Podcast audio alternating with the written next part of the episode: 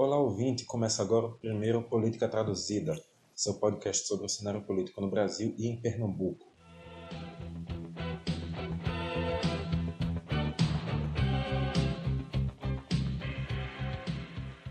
A partir de hoje, a cada quinzena, lançaremos um programa no seu feed de podcast para debater a política partidária. E, como é ano eleitoral, os trabalhos já vão começar fortes. Eu sou Vitor Aguiar estou aqui com Marcelo Aprismo. Nós somos estudantes de jornalismo e assíduos acompanhantes da política local e nacional. E iniciamos esse projeto para compartilhar um pouco disso com vocês. Nesse primeiro programa, debateremos basicamente dois pontos: o cenário eleitoral em Pernambuco e as pré-candidaturas à presidência da República. Para começar a conversa, vamos falar do cenário local. A oposição ao governo Paulo Câmara dialoga para lançar uma chapa única ao governo de 2018.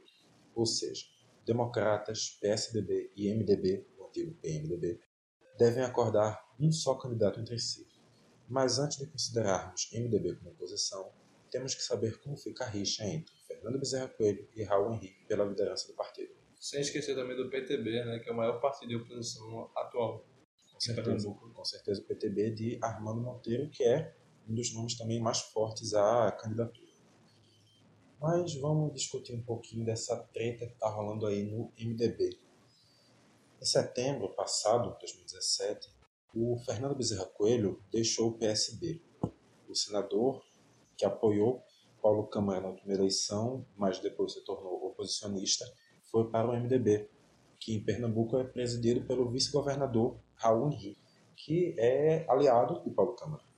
Apesar da filiação dele só ter sido homologada na semana passada, a gente está gravando agora no dia 12, então ainda deve ser semana passada quando você está escutando. O presidente nacional, Romero Jucá, prometeu a liderança da comitiva a Fernando Bezerra. E para realizar essa troca de liderança, Jucá decidiu dissolver o diretório estadual. Desde então, essa decisão está indo e voltando na justiça sem nada na prática se definido. E a previsão a última previsão é de que tudo seja resolvido até o dia 20. Se o diretório for dissolvido, Fernando Bezerra assume o partido, que vai para a oposição, enquanto Raul Henrique, Jarbas Vasconcelos e parte da base tendem a deixar o partido. Por outro lado, se Raul Henrique permanecer na liderança da legenda, o partido segue na base, com ele e Jarbas podem se candidatar a cargos majoritários, enquanto Fernando Bezerra tende a sair do então, Marcelo, como a decisão do MDB pode interferir nos planos da oposição? Se Fernando Bezerra perde a disputa jurídica pelo MDB, ele sai ainda mais enfraquecido no bloco de oposição, que aparentemente já não quer, já não quer lançar ele como candidato majoritário ao governo do Estado. Tanto que as especulações giram em torno agora de Armando Monteiro, que figura em segundo lugar nas pesquisas, e Fernando Bezerra é o nome mais rejeitado. E Fernando perdendo o comando do MDB em Pernambuco, perde o poder de barganha dele. Ele não vai poder ficar fazer o balcão de negócios que geralmente os membros do MDB fazem na troca de cargos, troca de tempo de TV, tempo de rádio, de fundo partidário. Acho que isso complica os planos da oposição em Pernambuco nesse sentido. Sem MDB, dando tempo de TV, tempo de propaganda, diminui o poder de fogo da oposição contra o governo Paulo Câmara. Sim. E também perde alguns nomes que estariam lá fazendo propaganda para dizer que o governo não é bom, né? Porque tem, tem alguns nomes de peso ali no MDB que terminariam ficando no partido e indo para a oposição junto. E outra, né? Tem a candidatura de Júlio Lócio, pela rede de sustentabilidade, que Júlio deixa isso claro que está se candidatando para enfrentar a FBC, para enfrentar Fernando Bezerra, e se Fernando perde o comando do MDB e com certeza perde a chance de disputar o cargo do governo, possa ser que a candidatura do Júlio também venha por água abaixo, beneficiando assim o governador. Seria um benefício em dobro, no caso, né? Júlio Lócio, que só para contextualizar, é ex-prefeito de Petrolina, rival clássico de Fernando Bezerra na cidade. Inclusive, o grupo dele perdeu o comando agora, tá, em 2016, para os Coelhos, né? O candidato de, de Júlio perdeu a eleição para Miguel Coelho, que na época era do PSB. Então, na questão da oposição é isso. Mas como essa decisão pode influir nos planos do PSB da situação. O governo é um pouco, um pouco, não sei se um pouco, mas é mal avaliado pela população em geral e precisa do tempo de, de TV do, do MDB, né? Para reconstruir a imagem de governo de continuidade. A gente sabe né, que todo mundo vai comparar sempre o atual governador, comparar Paulo Câmara com a gestão de Eduardo, né, e com a gestão de Jarbas até. Seja comparações positivas ou negativas. Sempre houve essa comparação, porque é inegável a liderança. No caso, era inegável a liderança de Eduardo e é inegável a liderança de Jarbas.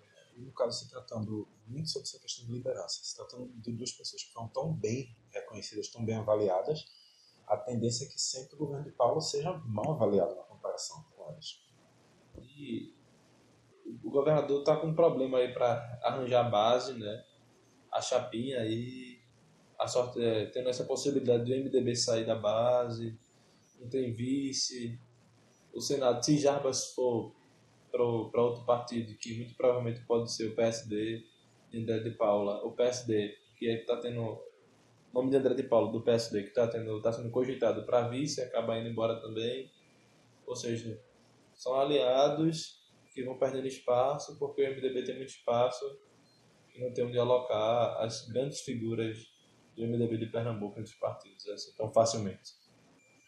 A situação está um pouco complicada por lá, vamos ver até o dia 20 do que é que isso dá e ver no final como é que isso realmente é. vai. Essa história tá difícil de entender, né, Vitor? Tá, nem, tá. nem mesmo o militante mais assíduo do PMDB, a pessoa mais atenta dentro do, desculpa, do MDB. Estão é. até né? com o nome do é. partido até hoje, né? Nem mesmo o militante mais assíduo, mais atento do MDB consegue dizer quem está mandando no partido naquele momento. Sim. Tá, tá completamente confusa a situação por lá. E quando for definida, talvez se consiga se é, reposicionar o MDB nessa total confusão política que ele se meteu hoje. Mas nem só de MDB vive a confusão política. Ele não é o único grande partido passando por uma indefinição nessas eleições estaduais. O PT de Pernambuco teve uma reunião com Lula e mesmo assim não conseguiu decidir se apoia Paulo Câmara ou se lança candidato próprio. E vale lembrar que essa decisão vai ser tomada pela liderança nacional do partido. Algumas lideranças da alta cúpula defendem a aliança com o PSB para apoiar o governo, e outra, na verdade a grande parte da militância, quer a candidatura de Marília Reis. Como essa decisão petista pode interferir nos planos socialistas? A gente estava aqui debatendo né, sobre o problema, o embrólio do MDB, isso reflete no governo, e aí vai falar do, do, do outro grande partido, os maiores partidos do Congresso, né? É, os partidos com mais tempo de TV. Exato. E Na que, prática é, é que interessa né, para as eleições agora.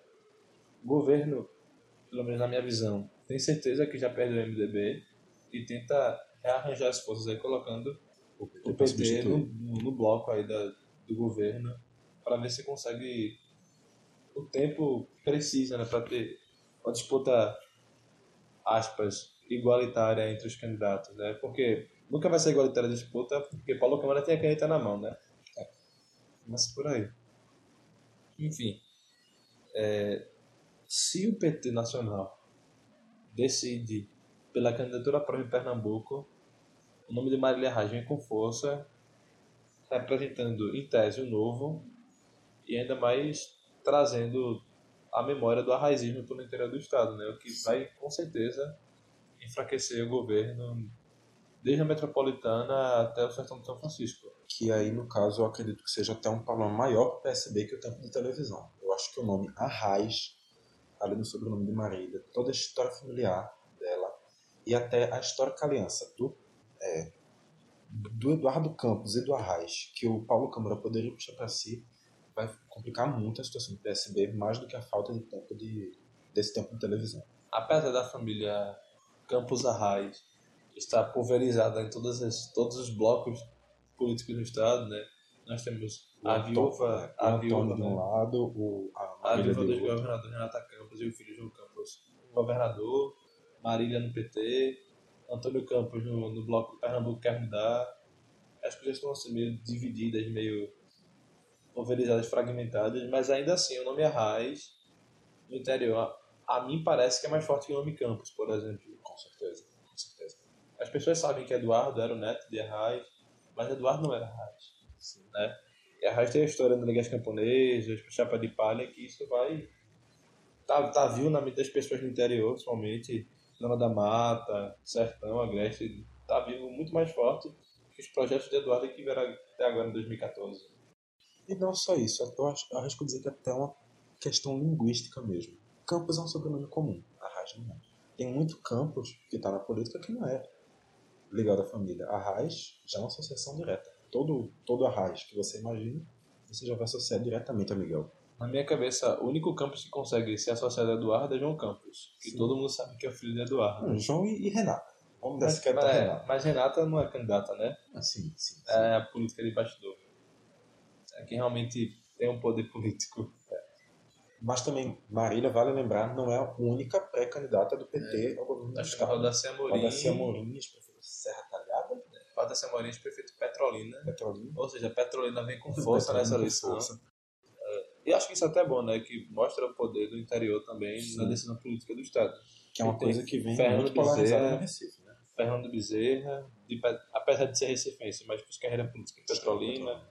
Júlio Lócio, de Petrolina. E agora o Dessa Amorim, também de Petrolina. E tem também um militante histórico do partido, que eu não estou me lembrando o nome agora, que também é pré-candidato. É, disse, é tão histórico do partido, né? Mas Opinião minha, se eu fosse dirigente do PT, essa candidatura estava descartada.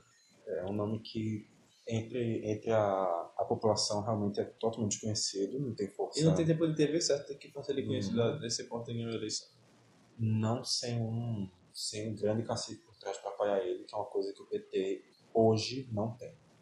A gente tem um problema, né? Se o PT não quer dar espaço para Marília, que já tem um mandato, que já é conhecida, quanto mais para alguém desconhecido novo, que pode representar algo totalmente diferente do que a cúpula, leia-se Humberto e João Paulo e João da Costa querem, né? E é interessante, desculpa. É, pra, eu ia trazer exatamente o ponto que eu acho que você vai falar agora, de Humberto, João Paulo e, E João João- da Costa. É interessante pensando que a briga de 2012, aqueles que estavam brigados, né, agora estão unidos, tentando manter a hegemonia deles no partido. Sim. João da Costa, João Paulo, Humberto Costa, Osmar Ricardo, Dilson Peixoto e Jairo Brito são hoje os principais nomes que apoiam a candidatura junto ao PSB e são todos nomes que, caso eh, essa aliança seja feita, te- tenderiam a ter alguma vantagem. Indo de cima para baixo, o João Paulo teria uma vaga na chapa majoritária, ou seria vice do Paulo Câmara, ou se candidataria ao Senado. O Humberto teria apoio para concorrer ou ao Senado ou à Câmara Federal. O Osmar Ricardo teria apoio para concorrer à ALEP, a Assembleia Legislativa. O Dilson Peixoto ganharia uma secretaria estadual, que seria dos transportes, que hoje está com o PR. O Jairo Brito iria para uma secretaria municipal do Recife. E o João da Costa, com a entrada do Jairo Brito na secretaria, seria alçado à Câmara de Vereadores. João Paulo é, também mais fácil para vice, até porque daqui a quatro anos, caso Paulo Câmara reeleito tente alçar voos maiores, sei lá, Senado, de repente vice-presidente de alguém, porque inclusive Paulo Câmara foi cogitado candidato a vice-presidente de Alckmin nessa eleição, né? Representar o Nordeste e ganhar de, de bolo PSB juntos. Só que de repente, em 2022, dependendo do próximo governo, se ele tiver esse próximo governo, Sim, sim. né?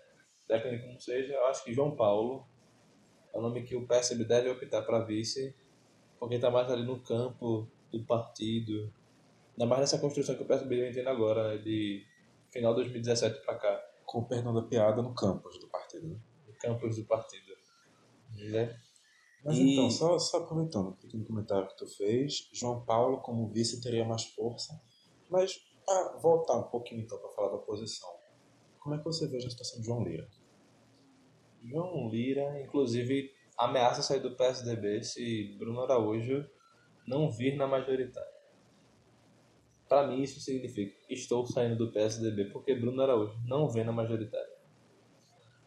Porque Bruno Araújo, seria Bruno Araújo arriscar o certo pelo duvidoso, né? Sim, Ele sim. tem a reeleição da Câmara garantida.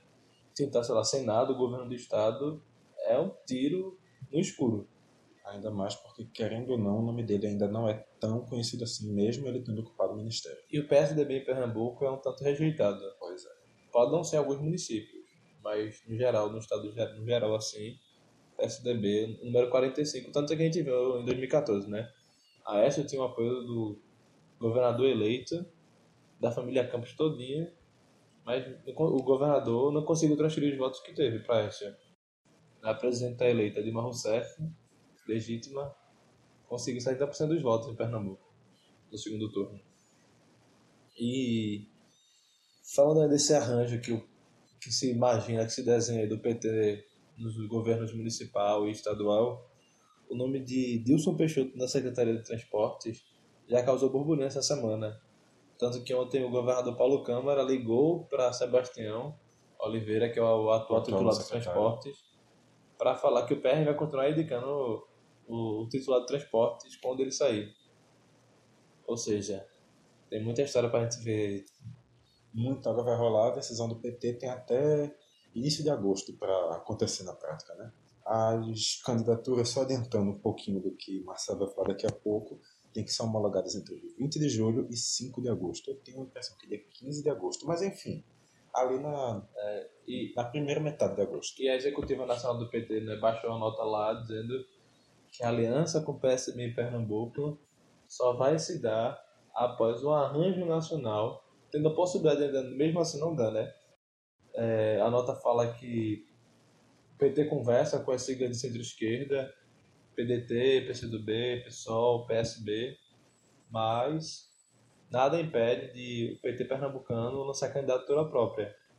O que é visto por um lado, os dois lados desse, dessa confusão no PT serão satisfeitos da reunião que tiveram com o presidente Lula, o ex-presidente Lula.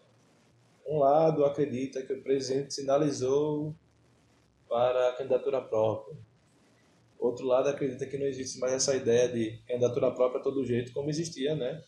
Até em 2016, início de 2017, onde o próprio Humberto Costa, que hoje tem interesse na aliança com o PSB, né, levou Marília, Marília Raja, a vereadora Marília, para conversar com o ex-presidente Lula em São Paulo. Né? A gente vê assim, o jogo eleitoral, ninguém sabe quem é que está com quem, quem não está com quem. É difícil fazer previsões, inclusive, para outubro agora. Sim. Sim, muita coisa vai mudar até lá. E já que é para falar de tanta coisa que vai mudar até lá, vamos ampliar um pouco o cenário para falar do Nacional, que puxou aí um pouquinho já falando de Lula.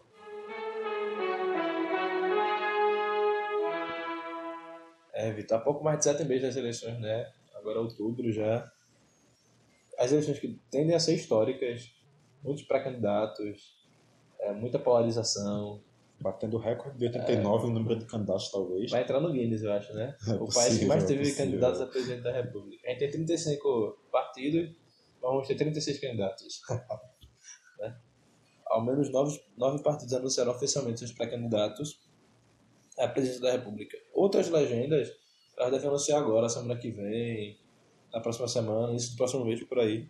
Não, não tardando muito também para não atrapalhar a pré-campanha. É, se, não, se deixar para anunciar em julho, não vai ter candidatura, né? Pois é. é semana passada, cinco partidos lançaram seus pré-candidatos e, como tu falasse, eles têm, têm, têm que lançar isso logo, até porque tem as convenções que já são em julho, aí final de julho, início de agosto. Eles têm que lançar isso logo. Para o nome ser conhecido nacionalmente, né? É, de pequeno porte, o PPL, o Partido Pátria Livre, lançou na última semana o filho do ex-presidente Jango. Se quiser, Jango, João Vicente Goulart. Janguinho, né? Janguinho, Janguinho. Janguinho. Vamos chamar Janguinho. Se chamar de João Goulart, vamos pensar que é um antigo. É, o Janguinho foi escolhido como o nome da legenda agora para 2018, para outubro de 2018, né? Para representar o PPL, um partido pequeno que na eleição passada apoiou Eduardo Campos e que foi a primeira eleição presidencial que, primeira eleição presidencial que participou. Exatamente. O Democratas lançou o presidente da Câmara, Rodrigo Maia. Rodrigo Maia fez um discurso confuso de se entender se era oposição, se era governo, se não era nem oposição nem governo, né? Eu não entendi, eu particularmente não entendi muito bem a posição de Rodrigo Maia quando a candidatura dele foi lançada agora na convenção do DEM da semana passada. No mesmo dia que Rodrigo Maia estava sendo lançado, o PDT de Brizola, o Partido Democrático Trabalhista, lançava o ex-ministro, o ex-governador do Ceará e o ex-deputado federal também pelo Ceará, Ciro Gomes. E também irmão do ex- Ex-ministro, deputado, ex-ministro, ex-governador, ex-governador né? Cid Gomes. a família Ferreira Gomes. A gente, Domina, fala, a gente domina. fala de Pernambuco aqui dos campos em Pernambuco, mas o Ferreira Gomes no Ceará é, é igual. Tem, tem força, tem força ali. Aí ele lançou o Ciro e E é, eu acho que vai ser até uma coisa curiosa, como tu falou, o PDT de Brizola concorrendo contra o filho de João Goulart, que é parente de Brizola. Essa é uma situação um pouco curiosa, no mínimo. É, e Ciro também não é um nome polêmico, né? Que alguns analistas falam que ele se perde pela boca. Mas falando em se perder pela boca, a gente tem aí também Bolsonaro. Que esse se perde pela boca, pelos gestos. É, um, Foi lançado é, um- é aí. complicado, complicado. Dia 7 de, desse mês, quando se filiou ao Partido Social Liberal, Bolsonaro, auto-intitulado conservador de direita, se filia aí a um partido liberal que até ano passado defendia a liberalização da maconha, a legalização do aborto para mulheres que precisam do aborto. É difícil de conciliar essas ideias, né, mas é a política brasileira. Não por menos, o PSL perdeu uma das, maior, uma das frentes que estava na maior crescente do partido, que foi o Livres. Que saiu PSL, Livres inclusive, que tem como um dos líderes Sérgio, Sérgio? Sérgio Bivar, Sérgio Bivar, que é filho de Luciano Bivar. É, que é conhecido, presidente, é, né? conhecido da gente, presidente do PSL, ex-presidente do esporte, deputado federal, Pernambuco. É, O, o Livres saiu do PSL e agora está se declarando um movimento suprapartidário. Teve gente se espalhando por todos os partidos aí. Tem gente no, no Podemos, tem gente no PTB, se não me engano, tem gente espalhada. PTB, PPS, Rede. Né? O Livres deixou de ser um movimento partidário para ser um movimento suprapartidário, né? Foi a, a denominação que eles usaram e eu acho que é a, a maior definição possível nesse momento. E também no sábado, a Executiva Nacional do PSOL, na reunião ampliada, votou e escolheu o nome do líder do Movimento dos Trabalhadores Sem Terra, Guilherme Boulos, como pré-candidato da legenda às eleições agora de 2018. Um nome que está causando muita polêmica dentro do partido, né? Boulos, que tem ligação com o ex-presidente Lula, que foi incentivado pelo ex-presidente Lula a lançar sua candidatura. E agora, de quebra, conseguiu também a aliança com o PCB. E, como você falou, está causando uma polêmica imensa no partido. O Boulos chegou agora no partido. No dia que Boulos chegou, o Boulos foi, Boulos foi lançado para candidato. E é aquilo que parece assustar no PSOL, né? No PSOL algo que o pessoal falava de candidaturas da base, incentivar as pessoas que têm história no partido, sempre criticar alguém que chega no, nos outros partidos, né? Porque o pessoal tem esse discurso moralista, como acontece nos outros não presta, mas na gente é uma construção social, uma construção política de muito tempo, né? É uma questão polêmica. Questão polêmica. É, No final do ano passado, é, a terceira vez candidata, que já pode pedir música no Fantástico, né? Marina Silva vai tentar de novo ser presidenta da República. Se não conseguir essa vez, ele para mim já já passou o tempo de Marina, né? É complicado, mas não é uma situação complicada. Nas últimas eleições ela teve muita polêmica quando apoiou o Aécio no segundo turno. Perdeu grande parte da credibilidade que ela tinha, que já estava um pouco abalada pelas duas campanhas anteriores. E- Inclusive, né, Vitor? O partido que ela estava criando naquele momento, que era a rede, rachou antes de ser oficializado no TSE. É, o segundo porta porque a rede a gente sabe que não são presidente e vice-presidente, são porta-vozes nacionais. A gente tinha Célio Turino e Marina Silva como porta-vozes da rede em 2014.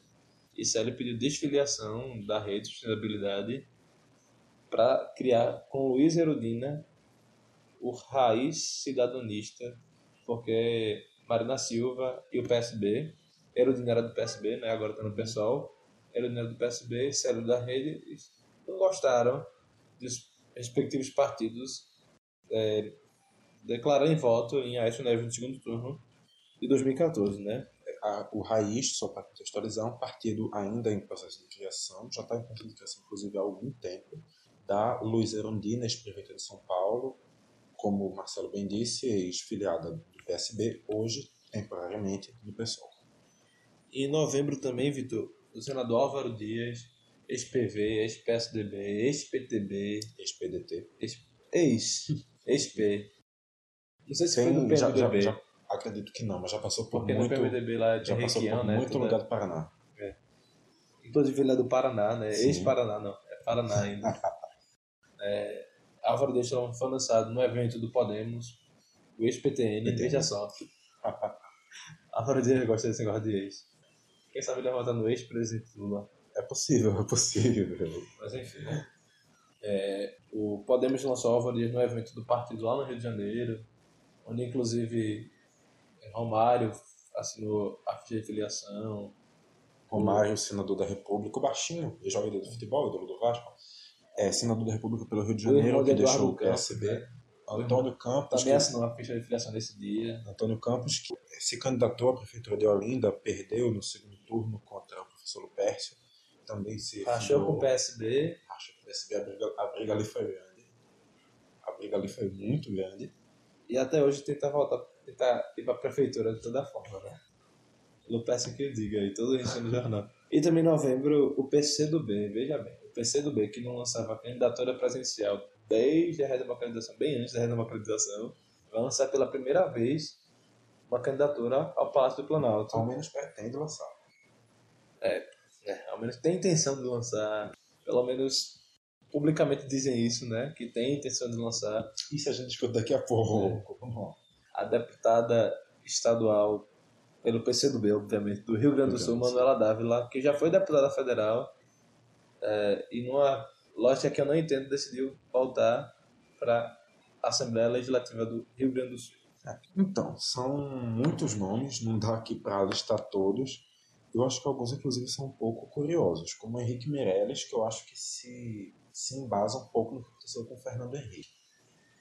Viu o vice-presidente ter, ter o impeachment, o vice-presidente assumir, ele assumir a secretaria de, da, o Ministério da Fazenda, tentar fazer um projeto de plano econômico para, digamos assim, readequar as finanças nacionais e daí ele salvou a presidência. Henrique Meirelles hoje é filiado ao PSD, mas muito se fala no nome dele para a sucessão do Temer mesmo pelo próprio movimento da democracia. E parece muito o Fernando Henrique porque ele também foi do PSDB, né? O Henrique Meirelles. Inclusive, quando estava no governo Lula, ele foi chamado para presidir o Banco Central, né, mesmo sendo tucano. Que foi algo assim, espantoso na época. Alguém do PSDB no governo petista. Mas... E outro nome curioso para mim é de Flávio Rocha, que até um dia desses ninguém sabia que esse cara era dono das lojas Riachuelo, ou Riachuelo. Riachuelo, aquela mesma onde você compra sua roupa. Mas enfim, não bora discutir coisa de roupa não. Eu gosto de falar de roupa, mas.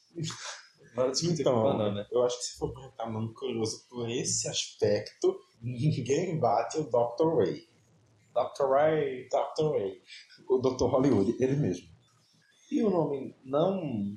Assim, não estranho, né? Mas um nome bem indeciso, que ninguém sabe que- como é que vai ser a história desse nome. Pra mim é Jo- Joaquim Barbosa. Que ninguém sabe se o Joaquim Barbosa vai ser candidato, não vai ser candidato, qual partido, se não vai ter partido, se vai. Não sei o que vai fazer.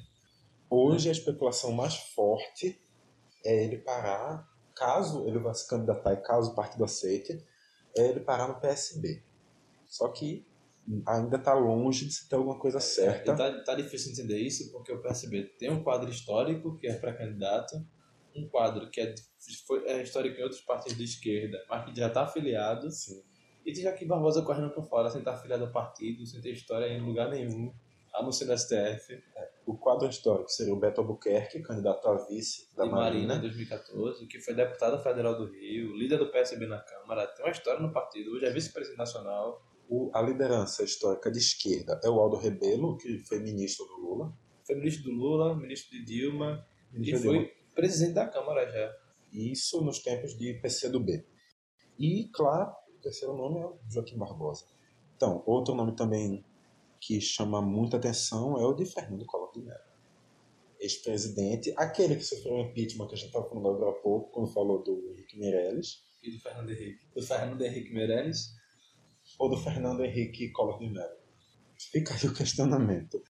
É, o Fernando Collor acha que pode ser eleito. Ele está atualmente no PTC e é um nome absurdamente questionável. Ele é, é. senador da República por Alagoas, está no meio do seu mandato, pode estar tá concorrendo só para manter o seu nome vivo, né? Que é, oito é, anos atrás. ele foi eleito em 89, né? Quando a gente estava saindo de um ciclo. Era a primeira eleição depois da redemocratização, né? Um ciclo golpista. Né? E hoje, quem sabe ele esteja voltando no encerramento de outro ciclo golpista, né? Polêmico. Polêmico. É aquela história, né? Já dizia alguém, a história se repete. Seja como tragédia, como faça. E não só isso, né? Ele vinha também na sequência do governo militar e hoje a gente está tendo a primeira intercepção militar no governo desde a redemocratização. Diretamente militar? Não, mas liderada por militares. Então, é um outro ponto bastante curioso. Inclusive, Vitor, falar em militares, né? É bom a gente também ficar atento a essas coisas. Desculpa falar assim, né? não tem muito a ver com nossa pauta hoje, mas hoje saiu no JC, na coluna Diário Gaspari. Hoje, para você, talvez, antes de ontem. Ou... É, hoje, segunda, dia 12 de março, aniversário de Recife e da cidade do dormitório Olinda. Desculpa a vida de Olinda aqui. É, sou, sou de Olinda, mas essa realmente não tem nem como defender. É hoje é aniversário dessa cidade. E saiu na coluna hoje do, do general responsável pela intervenção federal militar no Rio de Janeiro, falando que o problema do Rio que acontece no Rio hoje é porque não foi feito ainda que os militares fizeram no Araguaia. Aí você fica pensando o que os militares fizeram no Araguaia. E o que eles fizeram no Araguaia vai ficar totalmente para sua interpretação. Se isso é bom ou ruim, não somos nós que vamos dizer para você. Então, vamos aqui voltando para o nosso tema, né? Vamos, vamos voltando tema, pro tema. Vamos falar. A gente já falou de todas as candidaturas, mas tipo, tem uma candidatura aí que também é polêmica. É Talvez é a mais polêmica de todas no momento. É, a do ex-presidente Lula, que é, foi condenado primeiro a nove anos e seis meses, depois a 12 anos e um mês. É Pode estar inelegível. Tá, tá aí, tanto indo e voltando na justiça quanto a decisão do MDB de Pernambuco. É, Lula tem que ver como é que essa história acaba para ver se ele vai poder se candidatar. Né? Inclusive o STF iria pautar, né, de novo, a história da, da prisão em segunda instância e o STF não colocou na pauta de abril, ou seja, o que complica ainda mais a situação de Lula, né? Então, o que o PT, Vitor, caso o STF, o TSE, caso os tribunais que realmente podem falar disso, né? Sim. Que a gente, o que a gente vai falar aqui agora é mais de opinião, né? Caso o Lula venha a ser preso, venha a ser. Fique inelegível. Fique inelegível, independente é. da, do motivo. O que o PT deve fazer nessa situação? Então, eu acho que as possibilidades hoje são poucas. Se for para anunciar candidato próprio, eu não vejo opção além do Fernando Haddad. E Jacques Wagner? O Jacques Wagner tem muita, muita rejeição. Eu sinto Jacques Wagner com muita rejeição nacionalmente. Não que o Fernando Haddad e até mesmo o Lula tenham, mas eu, eu, sinto o Jacques Wagner com uma rejeição que não consegue trazer voto como o, o Haddad e, obviamente, muito menos que como o Lula. Então eu acho que dentre o quadro do PT, o Fernando Haddad é, para mim, inquestionavelmente o melhor plano B. Aí também, no caso, tem que procurar alianças, que para conseguir aliança para o Fernando Haddad já é muito mais difícil que aliança para o Lula, e tem que procurar um vice de fora do partido. Mas, caso o PT faça uma coisa que eu duvido bastante que eles vão fazer, que é abrir mão de ter um candidato próprio, eu particularmente acho essa possibilidade quase impossível. O PT não tem histórico disso, não é? é não é, não é. Nunca Porque foi histórico do PT. Ainda mais falando de, de, um, de, um, de, um, de um cenário nacional, né? Porque aqui em Recife, 2012... Hum, no, no, né? não, ele não abriu mão, né? Naquele embrólio todinho, podia ter aberto mão para o partido continuar forte. Decidiram não abrir, aí enfraqueceu o partido. A gente Sim. vê que aconteceu em 2014, né? Foram Sim. obrigados a não ter candidatura própria. Ah, o caso em que Humberto Costa se candidatou à prefeitura e João Paulo a vice, e ali quebrou muita coisa. Mas, enfim, caso essa, essa possibilidade improvável aconteça, eu acredito que na verdade são três nomes de esquerda fortes hoje. O Ciro Gomes, que tem muita. já teve alguns problemas com o PT, então acho difícil que ele apoie. Mas o senhor já falou, né? São 16 anos é, sendo fiel ao PT, né? Aí é que tá. Nos últimos anos, teve algumas coisas que cada lado fez que não agradou muito o outro. Então eu acho que o PT não iria por esse lado. O nome ficaria entre Guilherme Boulos, do PSOL, sendo que o PSOL não é um partido que tem histórico de aceitar o PT. Provavelmente o PSOL recusaria, apesar de a própria indicação do Guilherme Boulos já poder ser um sinalizador de que essa situação está mudando. E o outro nome seria Manuela Dávila, do maior aliado da história do PT, que é o PCdoB. Mas a tendência realmente é que Fernando Haddad seja o candidato. Manuela ainda é, é um tanto desconhecida da boa parte da população né, que não, não costuma acompanhar essas idas e vindas da política. Sim. Na verdade. As pessoas que estão normalmente que acompanham sabem que a Manuela há muito tempo. Sim. Desde a época que ela estava lá na Câmara dos Deputados. Eu particularmente concordo contigo. Acho que a Haddad, é, nesse momento, quem sabe surge alguém aí, né? É até 7 de abril para surgir alguém novo. É, nunca sabe. Né? Mas Haddad, nesse momento, é o nome mais forte do PT. Logicamente, depois de Lula. Que Lula é incontestavelmente o nome do PT. Sim. Lula já está maior que o PT, na verdade, né? Nesse momento, sim. E apesar de Marina Silva, né? A não se titular de esquerda, não se achar de esquerda, ela tem conseguido herdar parte dos votos de Lula também. Com certeza. Inclusive as pesquisas mostram que Ciro e Marina são os maiores herdeiros. Certeza. A, a, a, tendência é realmente que esses é. dois sejam os mais fortalecidos, caso ela não, ele não se candidate. As pessoas ainda relacionam Marina de alguma forma, né? À esquerda, ao PT, não sei. Porque, sei lá, porque a rede normalmente trabalha junto com o pessoal na Câmara. É, é aquele negócio. Se você pegar o espectro todo de, dentre esses pré-candidatos, e você fizer numa ordem independente de posicionamento, você fizer a ordem das ideologias, uhum. a Marina vai estar muito mais para a esquerda que para a direita. Tem muita gente na frente dela na direita e muita gente na frente dela no centro. Então, entre as opções da candidatura, Marina é uma das opções mais à esquerda, sim. Então, a gente está falando aqui de Marina, que a gente fala que Marina está ali, mas não está aqui, né? A gente não sabe que Marina é nem de esquerda, nem de direita, nem de centro, muito pelo contrário. Ah, ah, ah nem é à frente. É uma frase da própria senadora Marina Silva, né? Que ela Sim. fala que ela nem é direita nem de esquerda, ela está à frente. Né? Essa ideia também casa muito bem com o MDB. Sim. Não sabe se é de direita, se é de esquerda, se está à frente. Eu acho que está atrás, né? Nesse caso. É um, é um partido que a, a gente até pode questionar um pouquinho o nome partido, né? Porque são tantas Inclusive frentes... eles tiraram o nome partido, né? É. Pois é são tantas frentes diferentes juntas no mesmo grupo que é difícil considerar como um partido, mas sei lá, MFB não, não vem ao ponto, não vem ao ponto. Minha opinião, o partido devia ser MFB, Movimento da Fisiologia Brasileira. Rapaz, isso é muito polêmico. Isso é muito Eu gosto de polêmica, né? Mas enfim, vamos lá. O, o MDB, que assim como Marina não se posiciona muito bem no espectro político, pois é. está no fora do espectro ou tá em todo o espectro, não sei. Tá ali na caixa de brita, né? É. Vamos lá, vamos continuar, né? O, o que é que, perdendo, vamos lá. O que é que o MDB pode fazer? O que é que você perguntar é, MDB? Era isso que eu queria te perguntar. É isso que eu O que o MDB deve fazer? O MDB... Apoiar Alckmin, lançar candidatura própria, apoiar Rodrigo Maia. Eu acho que hoje são exatamente essas três possibilidades. Sendo que a possibilidade do meio, lançar candidatura própria, se divide em duas. Lançar o Temer ou lançar o Henrique Meirelles acho difícil surgir um terceiro nome aí, sei lá, um Jucá, um Eunício, eu acho provável, mas também eu não eliminaria, mas eu acho improvável. Você olha o Temer, você, você lançando o Temer, você sabe que o PMDB entra sabendo que vai perder e querendo apenas ter poder de barganha no segundo turno. Porque é de conhecimento público que o Temer não tem a menor noção de popularidade. Realmente. Temer talvez seja o presidente. Talvez não. Os números mostram. Ele é o presidente mais impopular da história do Brasil. Então é. Só perde para ele mesmo. Só perde para ele mesmo. É, é impensável pensar que esse cara pode ganhar uma eleição presidencial. Só que realmente eu acho que a ideia do, do MDB é ganhar força para segundo turno. Só que ainda assim, para ganhar força para segundo turno, você tem que ter um número razoável de votos no primeiro. E até isso eu duvido que o Temer consiga. Então eu acho que. Mas, é, o MDB pode não ter voto suficiente, mas tem prefeito suficiente, né? Tem prefeito suficiente, Vereador tem, suficiente. tem deputado, tem senador, tem tudo é. suficiente. Mas eu acho ainda assim que. E claro, também tem tempo de TV suficiente aí que eu acho. Você vê que no segundo turno isso não, ah, não influencia. Então, né? tá, no segundo turno não influencia.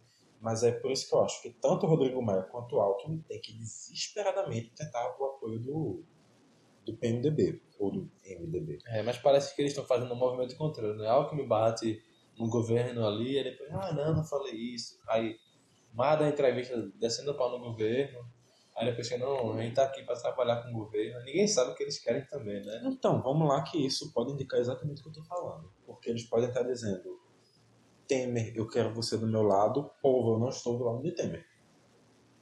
Eu acredito que é exatamente isso que eles estão tentando fazer. Porque se ligar hoje ao governo de Temer não é uma boa. E isso também pode ser um ponto que pede exatamente o contrário que eu falei agora. Que o Alckmin e o Maia devem evitar se aliar ao Temer em primeiro turno. Porque o apoio do Temer quer dizer, pode, pode significar algum tipo de continuidade. E o povo não está querendo isso hoje. Mas se a gente olhar o histórico desses dois pré-candidatos, né, Alckmin pelo PSDB, Rodrigo Maia pelo Democratas, e ver do apoio deles as reformas que o governo estava tentando emplacar, algumas que ele conseguiu emplacar, é, na tua visão, tá assim, quem é o, o, aliado, o possível aliado, né, foi mais fiel ao governo aí, na, na agenda governista? Fidelidade ao governo, eu nem questiono que é o Democratas. Eu não questiono. O PS... Mas eu falo assim, de, de nome, do nome mesmo, do, tipo, ah, das da, pessoas. Da pessoa, eu acho que os dois tiveram seu... Tiveram um pouco de cada lado, mas eu ainda assim diria que é um pouco mais o Rodrigo Maia tanto o Rodrigo Maia quanto o Democratas estiveram um pouco mais ao lado do Temer, apesar de vez ou outra o Rodrigo Maia fazer uma tentar, mostrar que é independente, é, né? tentar fazer alguma coisa para indicar uma independência. Ah, a Câmara é autônoma, o governo não manda aqui. É. é algo parecido nesse, nesse estilo, Por aí, né? essa, essa ideia. Então, então tu acha que isso poderia, o histórico de Rodrigo Maia, tu acha que poderia influenciar é, na escolha do MDB nessa história de, de candidatura? Sim, eu, eu acredito que, na verdade, a opção tomada não vai ser nenhuma das três. Eu acho que a opção tomada e a melhor opção é exatamente a quarta, que é lançar Henrique Meirelles. Mas eu acho que, realmente, se fosse para escolher entre o Temer ou a, apoiar algum dos dois, eu acho que o Rodrigo Maia seria o, o nome. Mas eu acho ainda assim que o Henrique Meirelles tem uma força para fazer um estrago. Se a campanha for bem feita, com o tempo de televisão que o MDB tem, mas qual seria, qual seria a bandeira do MDB? A economia. Mas aí a reforma mais importante do governo foi por água abaixo já, né? A previdenciária? Então, ele pode dizer que agora é a oportunidade de fazer. Isso, não, pode... é, isso não vai ajudar na campanha. Ele... Isso é verdade, isso é verdade. E, esse é um ponto bem verdadeiro. A, a, a reforma previdenciária não está sendo muito bem cotada por aí, não, mas. Enfim, é, eu acho. Imagina, você, antes do Jornal Nacional ali, aí você fala assim: eu quero acabar com a sua aposentadoria. Não, ele não vai falar com as palavras, obviamente, né? Só que as pessoas vão entender assim. As pessoas vão entender assim, até porque essa foi realmente a reforma que o pessoal desgostou. Aí, imagina, o debate eleitoral. Henrique Miranda defendendo a reforma, vem Bolo, Lula, Ciro, Manu, na sequência. É, Marina, todo é. mundo assim. Ah, não, é. não, não, não, não. Mas enfim, eu acho que o Henrique Meirelles seria é, assim, realmente. A situação é a solução menos pior, né? Realmente, a bandeira realmente retiro o que disse. A bandeira não pode ser essa mas eu acho que para o partido ele seria um nome com a melhor perspectiva. Talvez até o MDB, quem sabe, emplacar o seu primeiro presidente eleito, depois de três que assumiram. E se Michel Temer conseguir arranjar segurança pública no Rio, ali com Raul Jugman, ele consegue fortalecer o nome dele pelo menos um pouco mais? Consegue fortalecer, com certeza. A ponto de lançar a candidatura? A ponto de lançar a candidatura, eu acho que hoje já não tem mais o que salvar acho que o Temer conseguiu fazer algumas medidas tão impopulares que não tem mais salvação para a imagem dele, não. Então, vamos pensar juntos aqui. Se Temer, por exemplo, a despeito da popularidade, que ele parece não se portar com isso, né, é. lança é. a candidatura, a segurança no Rio dá uma, tem uma melhora, ele consegue transmitir isso no guia eleitoral. Um tempo grande de TV, uma exposição maior na mídia. E o que tu acha que acontece agora? Ainda assim eu acho que a votação dele, obviamente, vai aumentar. Eu acho que não vai chegar a uma votação tão expressiva, mas aumenta. Ele ganha mais poder de barganha. Aí eu falar, esse poder de barganha do, do MDB, com certeza. Poder de barganha o MDB sempre tem. Por isso a, que então pede poder a, de barganha, né? A questão é o que vai ter mais ou o que vai ter menos. Mas que ele vai ter muito poder de barganha, ele vai ter, porque não é qualquer partido que tem controle de quase tanto, de tanta coisa como, como o MDB tem tá falando das opções que o MDB tem, mas também tem outro partido aí com tantas opções quanto o MDB. Sei A lá, três, falou- a quatro, gente já falou, cinco, inclusive, dele, né? Não sei quanto. Tem tanta gente que, né? muito. Então, o PSB, o que o Partido Socialista Brasileiro deve fazer dentro das opções que tem agora. Então, eu acho que o Joaquim Barbosa pode ser um ótimo nome à, à candidatura. Eu acho que ele tem muita força, só que não no PSB. Eu acho até que sim, a, as ideologias são similares? São. Só que o PSB tem uma, uma base histórica, o PSB tem militantes históricos, o PSB tem uma, uma história na esquerda que o, a vinda do Joaquim Barbosa para assumir diretamente esse cargo, eu acho um pouco Não agregaria, né? não é nem que não agregaria, eu acho que seria agressivo a, a, a quem já está lá no partido mesmo. Porque o PSB, querendo ou não, é um partido de muita história. Já com o tal do Rebelo, acho que não tem tanta essa questão. Apesar dele não ser militante histórico do partido, ele já está lá um, há um tempo, que dois, três anos talvez. Mas, enfim, já está lá há algum tempo. E, e ele não foi lá para concorrer à presidência. Ele foi pro partido. A presidência talvez fosse algum dos elementos ali no meio, talvez, mas não era. Ele foi pro partido para concorrer à presidência. Pelo menos não explicitamente, é, né? Nunca foi uma coisa explícita como É, seria com o Joaquim Eu Barbosa. nunca dei entrevista, eu vim pro PSB e ser candidato. É. Eu vim pro PSB construir, mas essa candidatura vi. Essa candidatura havia um ponto pró, mas não, é o, não era o carro-chefe. Caiu no peito e faço gol, né?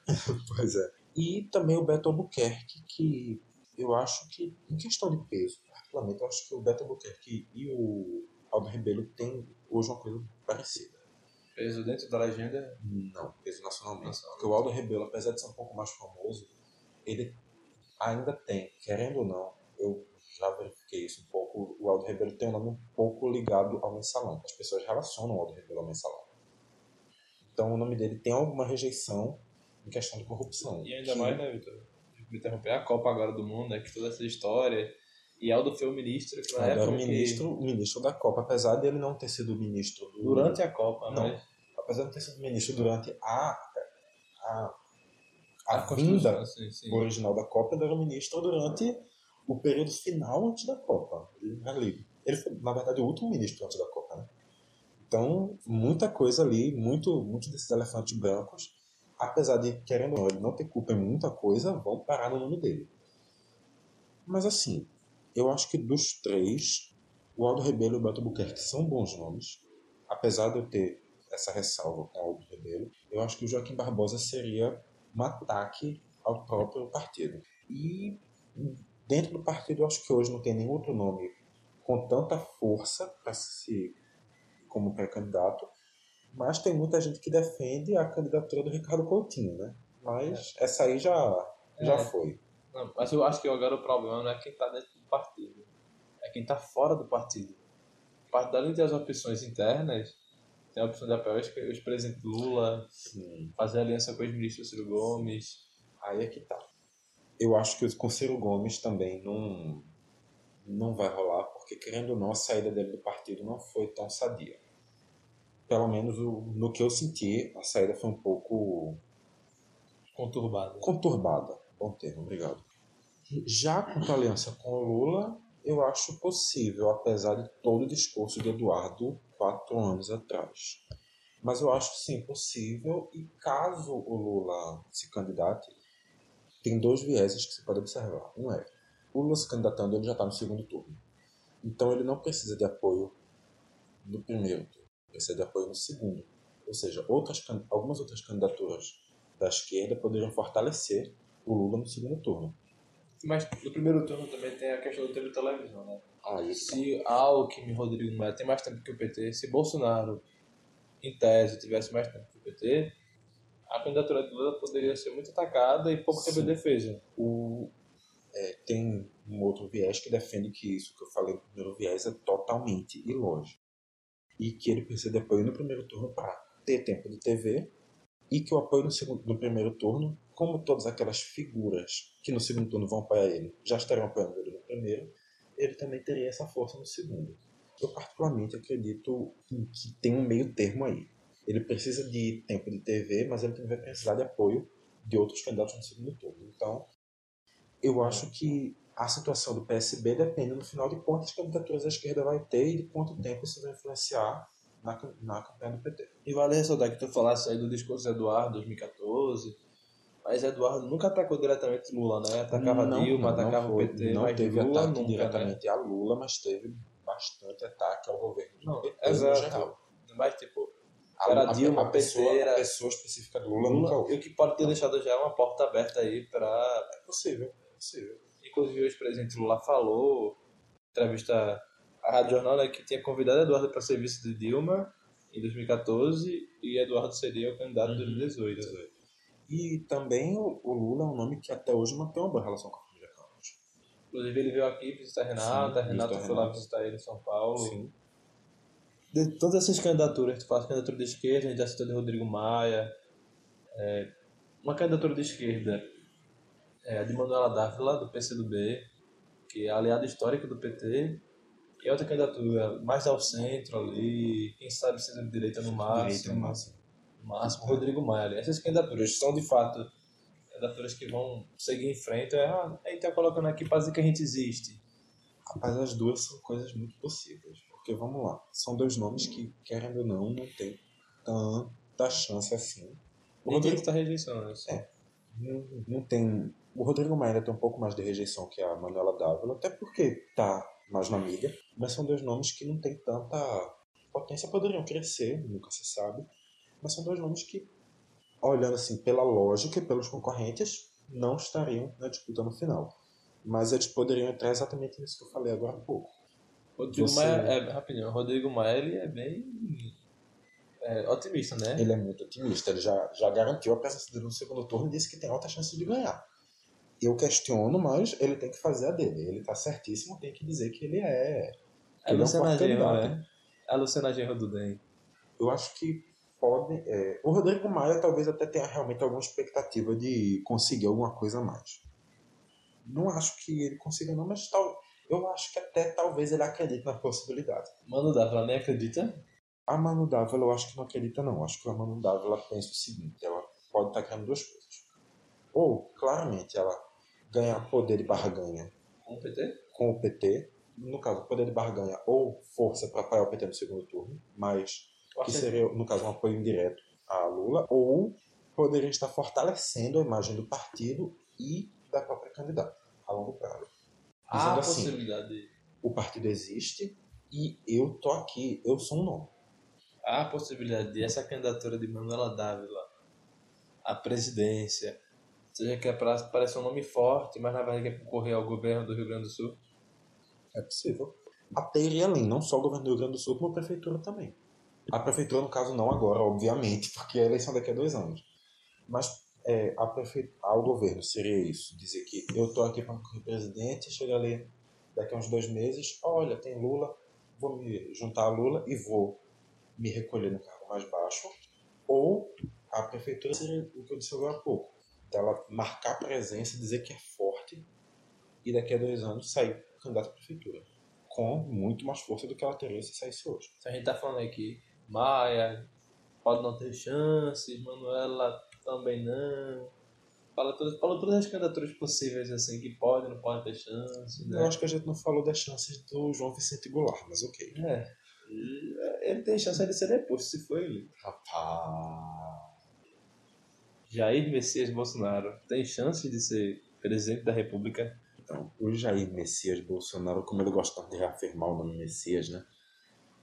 Tenta se passar também por um Messias, mas ok. Então, ele é um nome absurdamente polêmico. Ele está circulando hoje dentro de uma bolha específica, ele não tem. Na questão de redes sociais, ele está um pouco ainda pouco preso dentro da bolha.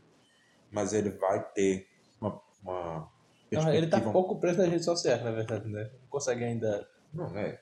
sair da. Ele ainda está ele ainda tá um pouco preso nas redes sociais, dentro das redes, dentro de um grupo. O grupo tem até um tamanho razoável? Tem, mas ele está preso ali. Ele tem uma rejeição razoável, bem razoável. E assim, quando chegar a campanha de TV, a tendência é que ele tenha uma exposição maior. Mas, por outro lado, ele tem pouquíssimo tempo de TV e ele vai ser atacado por todo mundo. Que vamos lá. Para uma ala dos apoiadores dele vai até reforçar a, a imagem de Bolsonaro. Só que para muita gente vai pesar o que os outros candidatos estão dizendo. Tem, convenhamos, Bolsonaro é um cara estupidamente polêmico, tem muita coisa pra se criticar. Todo mundo vai ele. criticar Bolsonaro mesmo. Todo mundo vai criticar o Bolsonaro. Inclusive Levi Fidelix Quase todo mundo vai criticar o Bolsonaro. e Emael. E maior, eu acho que até o Emael pode criticar. Mas o Levi não, né? O Levi, Descartado, né? o Levi Fidelix não vai criticar Porque o aparelho escrito não reproduz. Mas eu tentando reproduz, vamos lá, que o Levi Fidelix tem alguns pensamentos um pouco similares. O Emael tem também, só que bem menos. Eu acho que o Emael ainda tem uma outra coisa que ele vai ali. Talvez, se o. Vamos lá, primeiro que ele, o Levi Fidelix e o Emael não atacam. Porque eles não podem atacar, eles não têm tempo para isso. Porque eles não vão nos debates. E a propaganda deles é tão curta que eles têm pouquíssimo tempo para atacar alguém. Então, eles não atacam. Quem for atacar alguém, vai atacar o Bolsonaro. Se por acaso Levi Fidelix e Emael se aliarem, fizerem aliança ali com o Bolsonaro, o que acontece? Eu acho que a diferença, na verdade, não seria tão grande, porque PRTB e PSDC têm tempos irrisórios de televisão. Se não me engano, os dois têm o tempo mínimo, que eu não sei, no caso, se transportaria o tempo mínimo para eles ou se contaria o, a- o tempo dos três juntos. Eu realmente não sei, nesse caso, como. Mas seria um tempo que não considera muita coisa, É, né? mas seria, seria um tempo muito pequeno. No máximo, assim, ao máximo seriam 16 segundos a mais para Bolsonaro. É um tempo a mais, óbvio que é, todo mundo quer 16 segundos a mais, mas seria, ao final, um tempo ainda bastante pequeno. Então, para o Bolsonaro, óbvio, é um apoio, mas também são duas pessoas que, que vamos lá, o PRTB e o PSDC são aquelas duas pessoas, não tem uma base maior por trás, e são duas pessoas que não levariam tantos votos assim. Seria um acréscimo de votos também que, para a quantidade que o Bolsonaro já tem, é uma quantidade de votos insignificante. 1%, né? É, Então, assim, eu acho que até chegaria a ser mais válido os dois se candidatarem a parar no segundo turno. Para dizer assim que eu tenho mais gente no meu palanque agora. Eu sou mais forte. Bolsonaro resiste à imprensa vasculhando a vida dele. Rapaz, vai ser Não muito, só a imprensa, né? Os vai, vai ser muito forte a também. impressão de todo mundo. A imprensa vai, vai vasculhar a vida dele. A, os candidatos vão vasculhar a vida dele e vai sair daí umas coisas um pouco polêmicas. Porque, com certeza, quando a pessoa tem uma opinião tão extrema assim, vai ter algum ponto que alguma hora ele falou alguma coisa que estava um pouco mais pro outro lado, que alguma hora ele, ele fez alguma coisa um pouco mais pro outro lado, ou então exatamente o oposto. Que ele fez e falou alguma coisa tão pro extremo que chega a ser polêmico, até quem sabe não ser inconstitucional.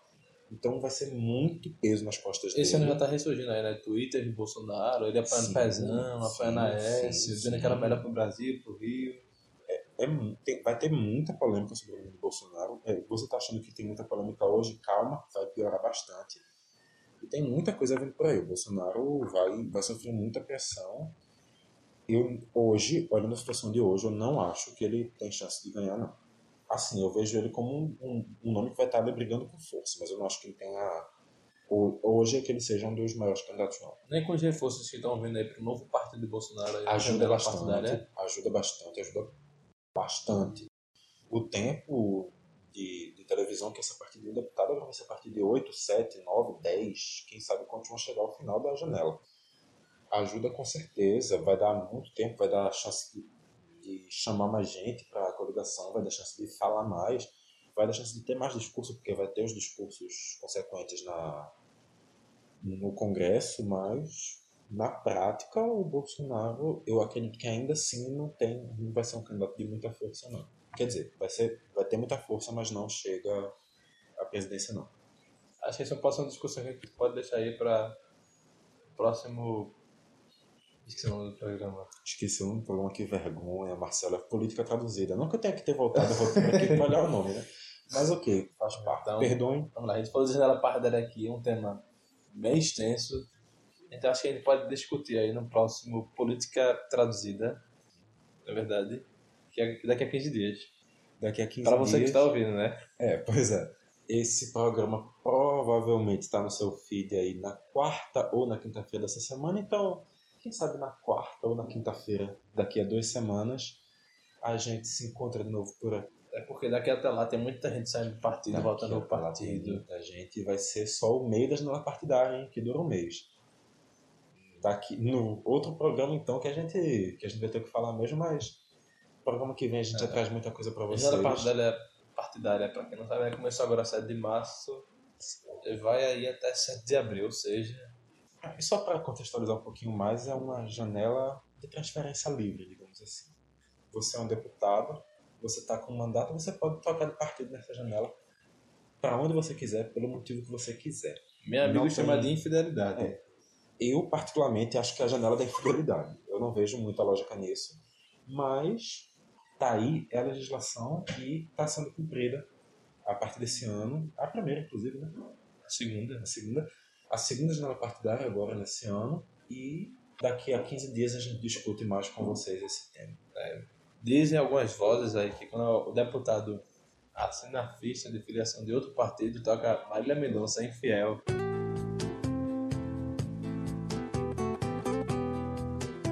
E é isso, pessoal. Com Marília Mendonça tocando de fundo que a gente encerra o primeiro Política Traduzida.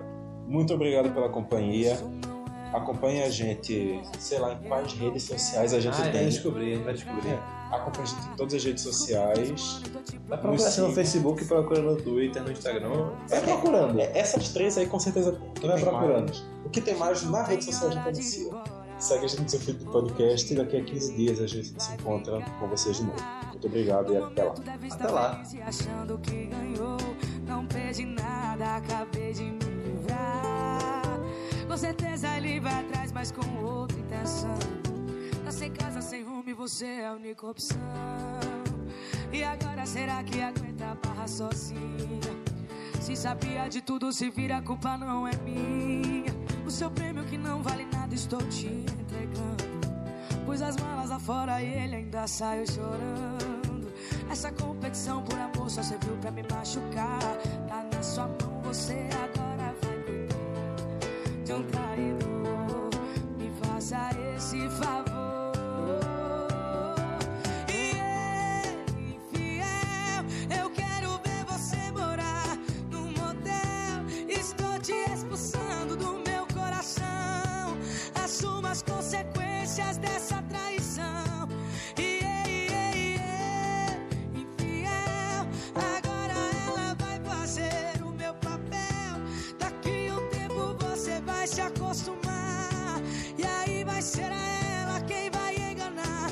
aí